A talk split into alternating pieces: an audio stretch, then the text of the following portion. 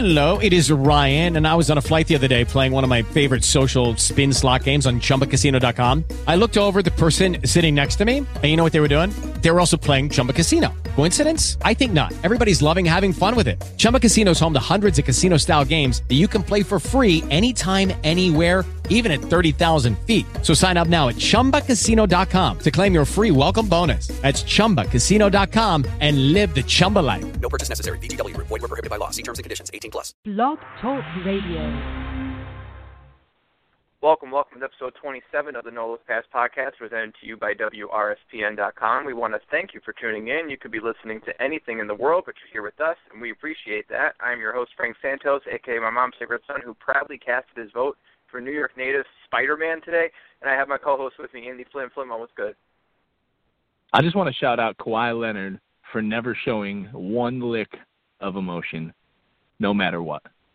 Stick with your strong suit, my friend.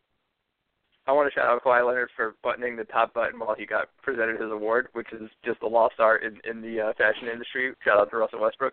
But we are going to start with our outlet pass, and we are going to get into Kawhi Leonard a little bit, and then we just want to go through the playoffs a little bit. There's just some quick impressions of what's happened so far.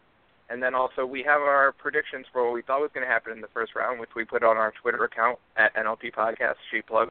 Um, and we're going to go through sort of what we thought was going to happen compared to what has happened and whether we want to change our votes.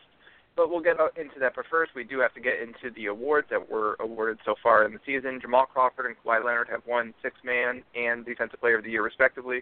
I don't think anybody really thought Jamal Crawford won Defensive Player of the Year, so I don't know why I had to clarify. But two of our favorite players in the league, obviously, Andy, so we wanted to congratulate them and get some quick thoughts. Um, I was personally surprised about Crawford. Uh, how'd you feel? I mean, yeah, I'm not. I, at this point, I think it's it's crazy to be surprised if Jamal Crawford wins the Sixth Man Award. It is, after all, the Jamal Crawford Award. I feel like one of these days it'll kind of be like Jerry West with the N B A logo. They'll just change the trophy to like a silhouette of Jamal Crawford pulling up from like sixty feet. Um, as far as Kawhi, too, it's, that's more of the same. But Crawford, I don't know. I mean, I went for a stats guy. Uh, you had went for Andre Iguodala, I believe. I, I was talking Ryan Anderson when we when we predicted these. But I, Jamal I Crawford, I mean, it's it's he's in the mix. The Clippers made the playoffs. Um, I think some of that probably has to do with the fact that they did so without Blake Griffin, you know, who's arguably their best player. And, and you know, Crawford, how old is Crawford? thirty-six, thirty-seven? Yeah, you, you're you're the guy who always has the ages. I was expecting you to know how old he was. I think you said thirty-five when we when we did the Clippers, because we talked about how done. Jamal Crawford is just the same player that Jamal Crawford's been since he got into the league. He just still has that little uh, put you to sleep dribble, and then he just pulls up on you. I was just surprised in the sense, for the reason that, that you sort of brought up, is that he it he it is his award. He does sort of he's always in contention and he always wins it, and I think when you have that sort of situation, I'm always expecting them not to give it to that guy. It's sort of like how we talk about LeBron with the M V P back in his prime. It's or Michael Jordan even, you know, when they gave uh, Carmelo, and I believe won an M V P. And it's sort of like, you know, we're we're sort of giving it to the to this guy because we don't want to just keep giving it to to the person that always wins it. So for that reason, I thought there was other candidates, and maybe it was sort of more of a down year for Jamal Crawford in terms of the Sixth Man Award. So for that reason, I thought he wasn't going to win, but obviously Uh, I was incorrect. Did you have? Did, I think we both picked Kawhi to win Defensive Player of the Year. But were you surprised that there wasn't that Draymond didn't win it? No, I'm I'm not surprised. Um, I chose Draymond last year uh, over Kawhi, but I it was one of those things where Kawhi won it, and you know I, I thought he was just as as deserving as as uh, as anyone. And, and this year it's the same thing. I, I think Draymond Green is another guy that if he would have won it, I, I would have, you know, I, I think I would have been a little more upset this year if Draymond won it over Kawhi than I was last year that Kawhi won it over Draymond, just because I think Kawhi Leonard this year, not only was the impact there night in and night out, I feel like we saw it a little more on SportsCenter, some of his dazzling plays, and he's almost kind of making defense cool again. And I think one thing that might play against Draymond, and I, you know, I said this before, is when you have the all the wins and you're thinking a guy like Steve Kerr is in contention for Coach of the Year and Steph's obviously running away with the M V P, I think somebody like Iguodala for the Sixth Man might get overlooked a little bit, and maybe the same thing with Draymond Green, although I thought he was right there with Kawhi all, all along. Yeah, those those are all good points. I, I feel the same way. I mean, I think it was it was Kawhi's sort of award to lose, and I think just the fact I'm I'm curious how he works out in the Most Improved Player as well. But we're going to move on to our the rest of our show where we really want to focus on the playoffs. First, we're going to talk about sort of what's happened so far in the game ones, and then we sort of want to get into our predictions. But first, let's go into what really happened in game one, which, let's be honest, that the storyline from game one was it was blowout central. Five of the eight games ended in the twenty-plus scoring margin. Do you think this is going to be the story of round one where we're just going to have a bunch of blowouts, or is it more of an anomaly that we saw, you know, from all these blowouts, and it's really going to be more competitive going forward?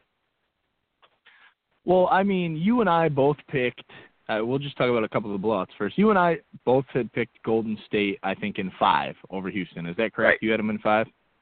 So I did.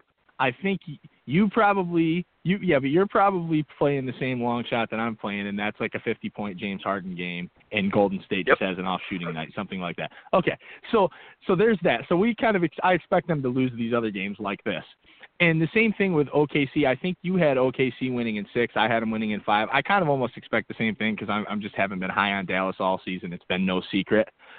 Um, and, again, with the San Antonio and Memphis thing, Memphis is just so beat up, and San Antonio is so good and so precise that I, I kind of see the series going that way. The one that really shocked me the most is that Charlotte and Miami one. I think that right. one was kind of almost out of nowhere, but Charlotte struggles now in the playoffs. We're seeing the numbers. And, you know, I, I think some of the other ones are business as usual, but I expect these, I expect all these Eastern series to, to be kind of close, I, I, even the Detroit and Cleveland one. I, I agree. I do think it is sort of an anomaly. Game one is always a strange sort of kind of it, – it, it's hard, and I know in the playoffs a lot of times what happens is sort of game, game to game it sort of becomes a new narrative. So – anytime game one starts, it's like, oh, this team blew them out in game one. This is going to, you know, we start talking about a sweep. Like, oh, my God, is this team going to get swept? And, you know, you got to be careful doing that. I remember, you know, as a Net fan, I remember a few years back when they played the Bulls in in round one, and the Nets blew them out by like twenty. And I sort of did that partially because I wasn't used to my team being in the playoffs and being a good team. So when they won game one like that, you know, I actually, like, remember I was at a bar. I remember what bar I was at, where I was sitting and stuff like that. I remember thinking to myself, like, oh, my, wow, are the Nets, you know, how far are they going to go? They're going to be so good. I can't believe this. This is happening. And then the Bulls ended up winning the series in seven games just because game, you know, one game, it's sort of like the home team is supposed to win game one. That's how I feel. Like, they're supposed to win game one. If they if they blow them out, they're really, yeah, they're catching the momentum a little bit. But, you know, it, it it's hard to sort of, like, use that to give the story for the rest of the series. And I think, to say that, I think a lot of these series are going to be more competitive. Like, for example, I think Portland, who lost by twenty to the Clippers, I think they're going to be much more competitive. I think that's that could be a series where one team holds home court and then the other team holds home court, and you go to Game five in Los Angeles with it being two two. But I agree that the one that really surprised me was the Miami Heat. You know, I've sort of talked all season, I, I know both of us have talked all season how Miami is sort of just that X-Factor team. You don't know who they are because even with the addition of Joe Johnson, it's like they're a completely different team as far as how serious they can be contending. And I'm curious if, if that game showed you anything. Did you really think, like, okay, maybe this team can be a contender, or is it, again, sort of painting one game to kind of be the, the story of, like, this team?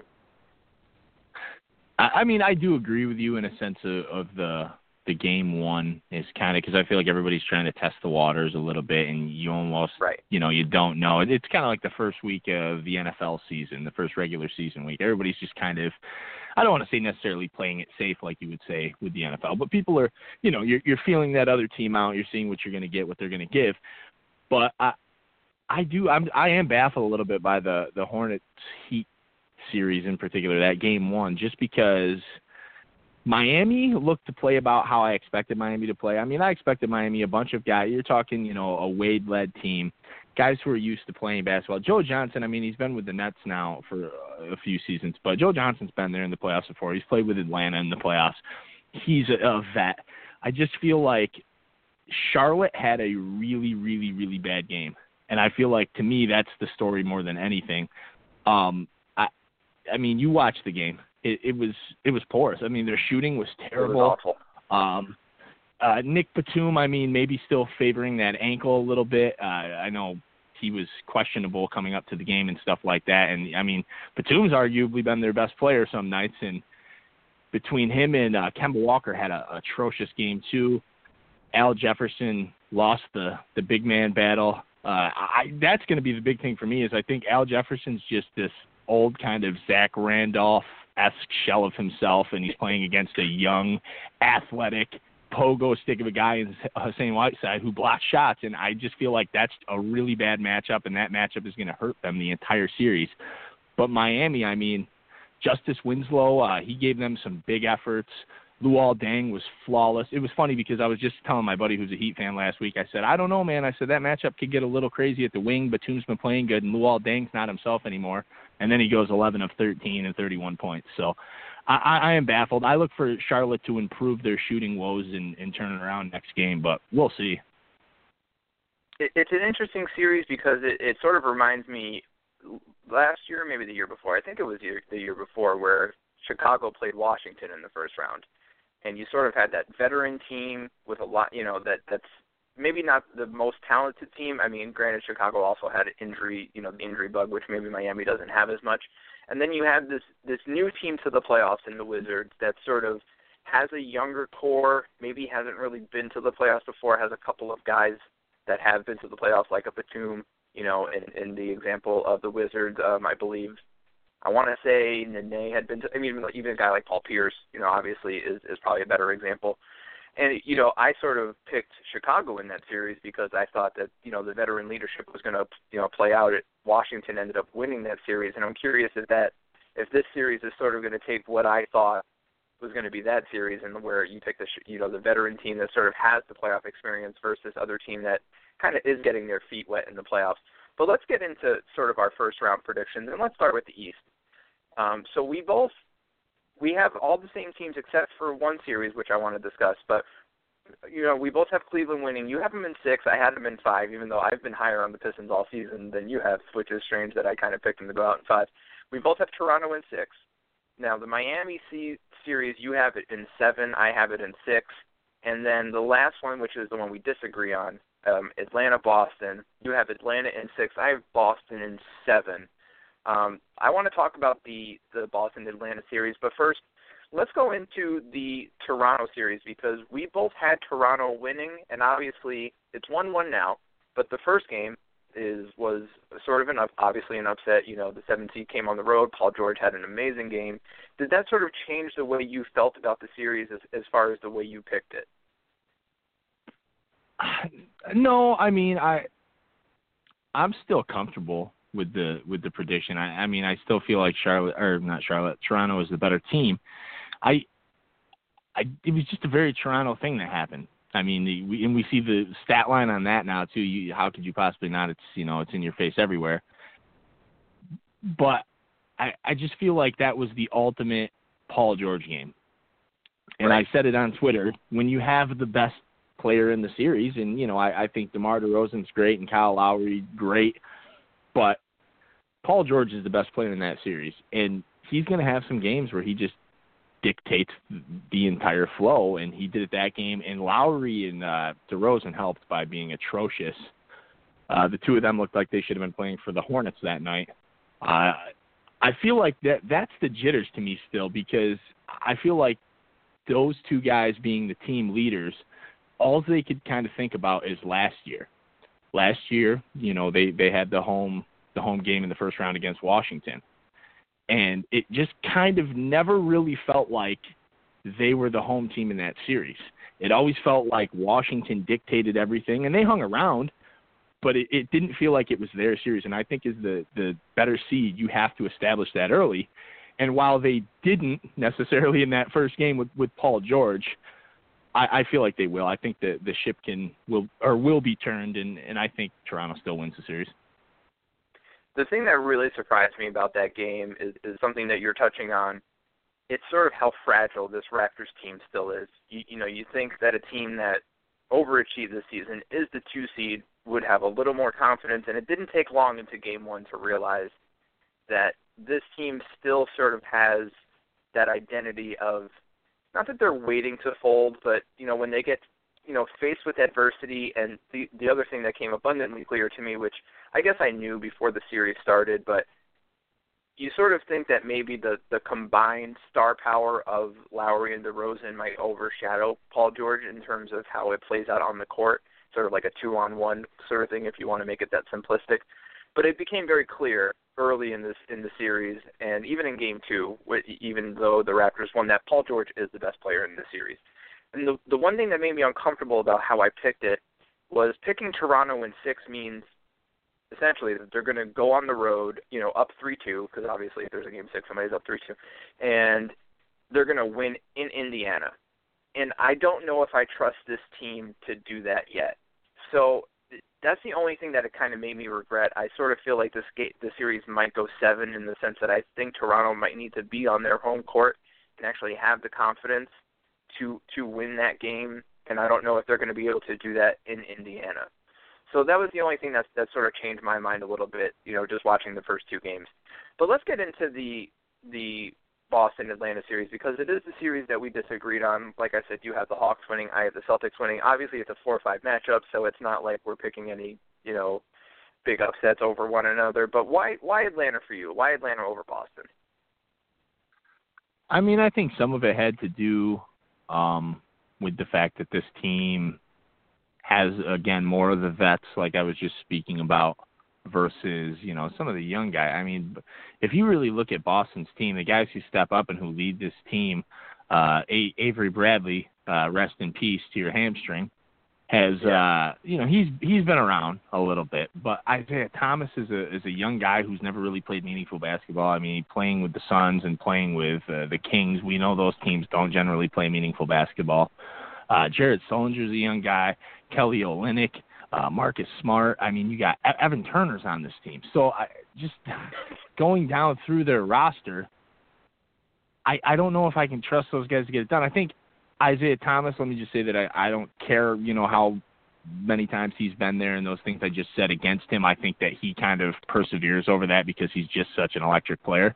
But overall, I just don't think they can match. I mean, you're talking Al Horford and Paul Millsap, and even, I mean, Jeff Teague broke out a couple years ago in the playoffs, and, and Corver. You just have these guys that I'm a little more familiar with and I trust a little more. Plus, I think Atlanta won the season series three games to one, which kind of helps guide my, my way a little bit. Don't tell the Cavaliers that, because I picked them despite losing three to one against the Pistons in the regular season. But that that's my story, Frank.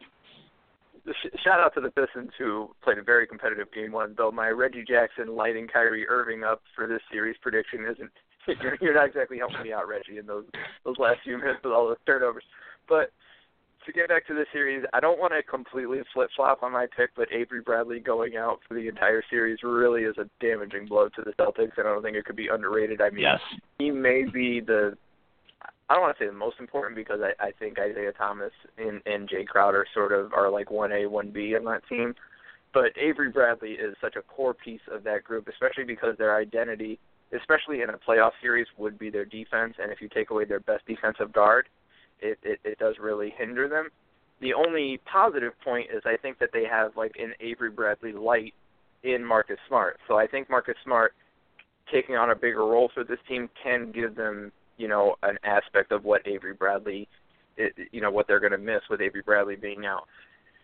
To me, and the other thing I want to say, obviously, is uh, Paul Millsap is a, really a player that we personally, I think, have neglected as well. You know, we like to sort of recognize these guys and maybe don't get recognized in the in the media, you know, in the national storylines. And I think that we really have done Paul Millsap an injustice, you know, this season, because we have not talked about the amazing season that that he had, you know, this year. I mean, he should be on an All N B A team, whether it's, you know, second team or third team. I don't I don't know if you can make a case for him for first team, especially with Kawhi and LeBron James in the league. But no, he's got to he's got to sit on the, the second team bench with uh, Kevin Durant. Shout out K D. Right.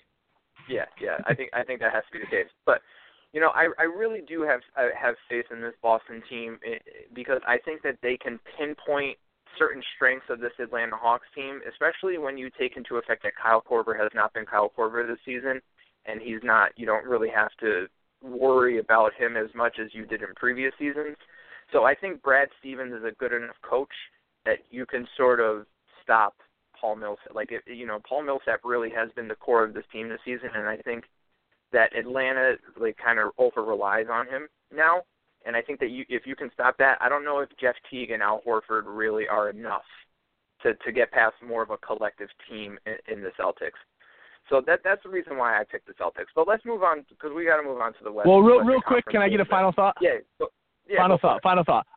Boston needs to start quicker. They had a really bad first half yeah, followed by a really good second half, and they fell short by one point. That that, that was my key. Yeah, yeah, absolutely. And it, it, but you do see that this team can come back. I mean, they did it in the last game of the regular season. So I, I, I like the perseverance of this team as well. All right, Western Conference. We got Golden State. We both have Golden State in five, San Antonio in four. I don't think we really want to talk about the San Antonio-Memphis series. That's a, that's a sweep. That's a sweep if there ever was one. You have O K C in Boom. five. Yeah, O K C in five. I had O K C in six, and then you had the Clippers in six, and I had the Clippers in five. So we sort of, you know, flip-flopped the game amounts on, on the O K C Clipper series. Um, I don't think we really need to talk about Golden State and Houston, considering that Houston really couldn't come very close to Golden State even without Steph Curry. So I, I think we kind of had that one in pocket. We might be a little generous giving them a game. So let's talk about the O K C series, because I want to to really talk about what happened last night, where we had sort of what we talked about at the beginning of the game, beginning of the show. You had game one where O K C smoked them.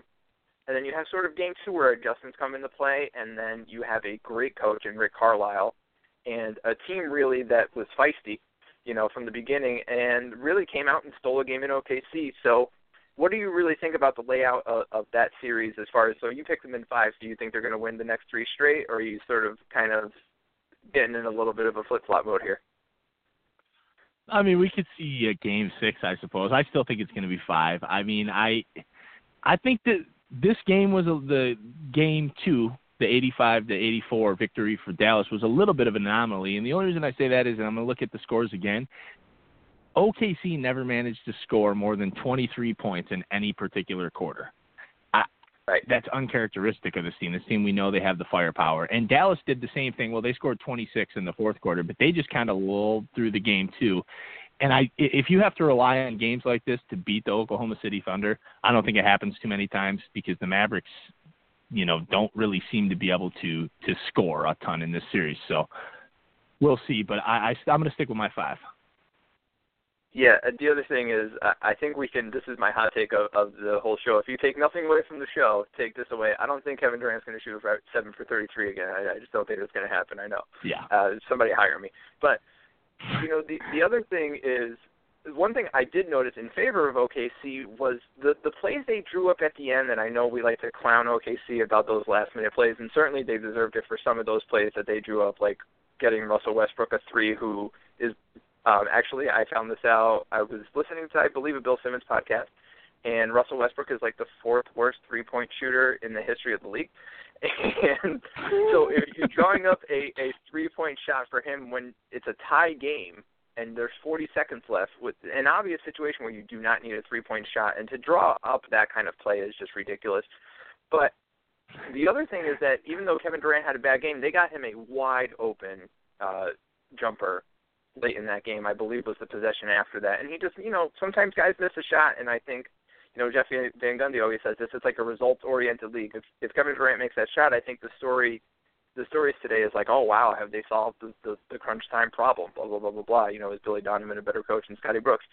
But you know, I really think that that is something that, that can benefit them going forward.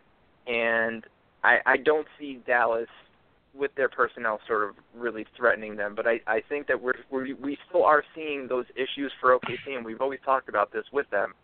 They can beat the Dallases of the world, you know, they can beat the sort of the seven seeds, the eight seeds of the world, but how does O K C beat San Antonio? How do they beat Golden State? How do they really threaten to be contenders? Because they're not in this for a conference final. They're not in this to win a first-round series. You know, they need to win, and I don't think that we've seen that from them. And they need to act like men when they lose a game, too. Like, I, I have major issues when you throw a fit, especially when you're the franchise player or players and you throw a fit. It's it's not – it's like the older guys on a Little League team throwing a fit in front of the young kids. It's, it's just not conducive to winning. Absolutely. So what I want to close with for the for the playoffs is we can get into the Clippers series, but you know, with the what we've had so far, which team has really impressed you the most? Whether it's, you know, it could be team in a losing effort, for example, like I was really impressed with the Pistons, you know, kind of going toe for toe with Cleveland in Cleveland. I don't think that would be my pick, but which which team really has in, impressed you the most in the early going here? You know, I, I really I think the Pistons too. Um, you know, and I don't want to sound generic, so I won't go that route. I, I think, obviously, the Pacers, um, I because for me personally, Toronto became that team that maybe like twenty games or fifteen games left. I kind of started to believe, man, maybe Toronto has a little, you know, they have bars for the Cavs, but, you know, they obviously they came back out and they won They won the second game, which, you know, was obviously super important. You, you can't lose both games at home like that.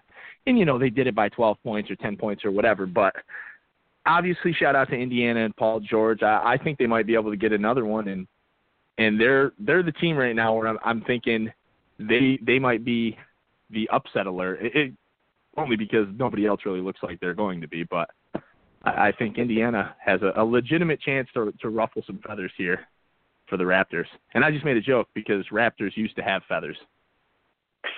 Bars. See that? um, the team I'm going with is, is once again, a, a pretty much a hot take. I'm actually going with the Warriors. Uh, I think, especially without Steph Curry, you know, it's something that we really talked about at length last, you know, last week. I think it was last week, yeah, when we, when we did the Warriors. We sort of, you talked about, you know, C J Watts and Quiet Storm being on this team instead of Steph Curry and saying, yeah. you know, how they would be the third best team in the West still. And I think that we saw a glimpse of that without Steph Curry, sort of what this team They didn't even like. have C J. And, yeah, they did, you know, I mean, he, he was uh, he was there in spirit, I'm sure, uh, brewing quietly like, like a storm does.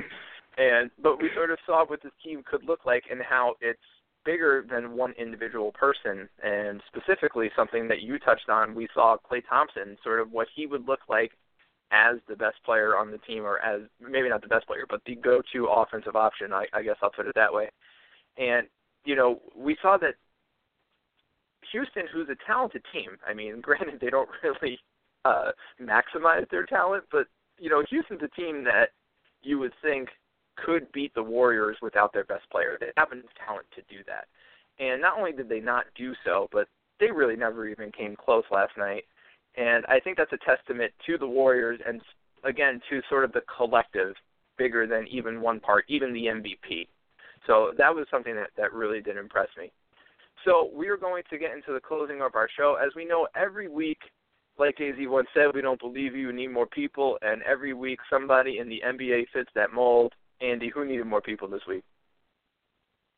I think it was Lance Stevenson on that play where Kawhi Leonard was D'ing him up, and he really, really, really wanted the ball, but he wanted the ball more than he wanted to get freed up to receive the pass. And out of frustration, he I think he yelled at his teammate. I'm not entirely sure he was mad at, but he freaked out a little bit. Come on, born born ready. You got to get a little more open than that. What, Kawhi plays too hard of a defensive scheme on you? Kawhi Leonard? She thought this was. I, I can't. I can't trash any any Grizzlies just because I felt. I feel so bad for the Grizzlies. Even before the, the first ball tipped off, I felt bad for, for Memphis just because I knew it was just going to be ugly. Um, I am going with Charlie Villanueva. If it wasn't bad enough, your your legacy was linked to Ben Gordon and Kevin Kevin Garnett three-oh-ing you on and off the court, saying you look like a chemo patient. You stepped to Russell Westbrook and you tried to disrespect the God during his pregame dance, and you found out it's evil to live backwards. Word to Loaded Lux. Yo, born ready. We love you, Charlie Villanueva. We don't, but Jay-Z would like a word. Well, we don't believe you. You need more people. All right, quickly before we end the show, Andy, what what are you looking forward to tonight? So we got Atlanta and Boston, and then a uh, Memphis, San Antonio sort of uh, beatdown. But w- what what is something that you're looking forward to tonight in the game? I'm looking forward to getting to bed early tonight um, because I don't need to watch that second game. No, no, really, honestly, I I kind of am really looking forward to, to not having to watch that Spurs game. But I, I'm looking forward to everything about the Atlanta-Boston series. This is quietly becoming my favorite series, and I hope that the game tonight is, is going to make that come true and, and be on. I would love to see seven games. Yeah, I, I am also looking forward. You actually stole my answer. I'm looking forward to an early bedtime. And with that, that is why we recorded early. And with that, we will close our show. As we tell you every week, please join us next week. So as we continue our journey around the N B A and talk more playoffs, uh, we're adding something. Make sure to follow the podcast on Twitter at N L P Podcast. We will live tweet meaningless summer league games. We'll do all kinds of great stuff. But we will close, as we always do, with the great philosopher Jason White Chocolate Williams, who once probably thought basketball is a lot like last call at the bar, sometimes better to pass without looking. And with that, we bid you good night.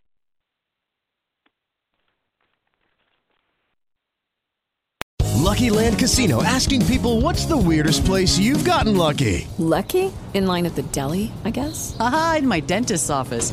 More than once, actually. Do I have to say? Yes, you do. In the car before my kids' P T A meeting. Really? Yes. Excuse me, what's the weirdest place you've gotten lucky? I never win and tell. Well, there you have it. You can get lucky anywhere, playing at Lucky Land Slots dot com. Play for free right now. Are you feeling lucky? No purchase necessary. Void where prohibited by law. eighteen plus. Terms and conditions apply. See website for details.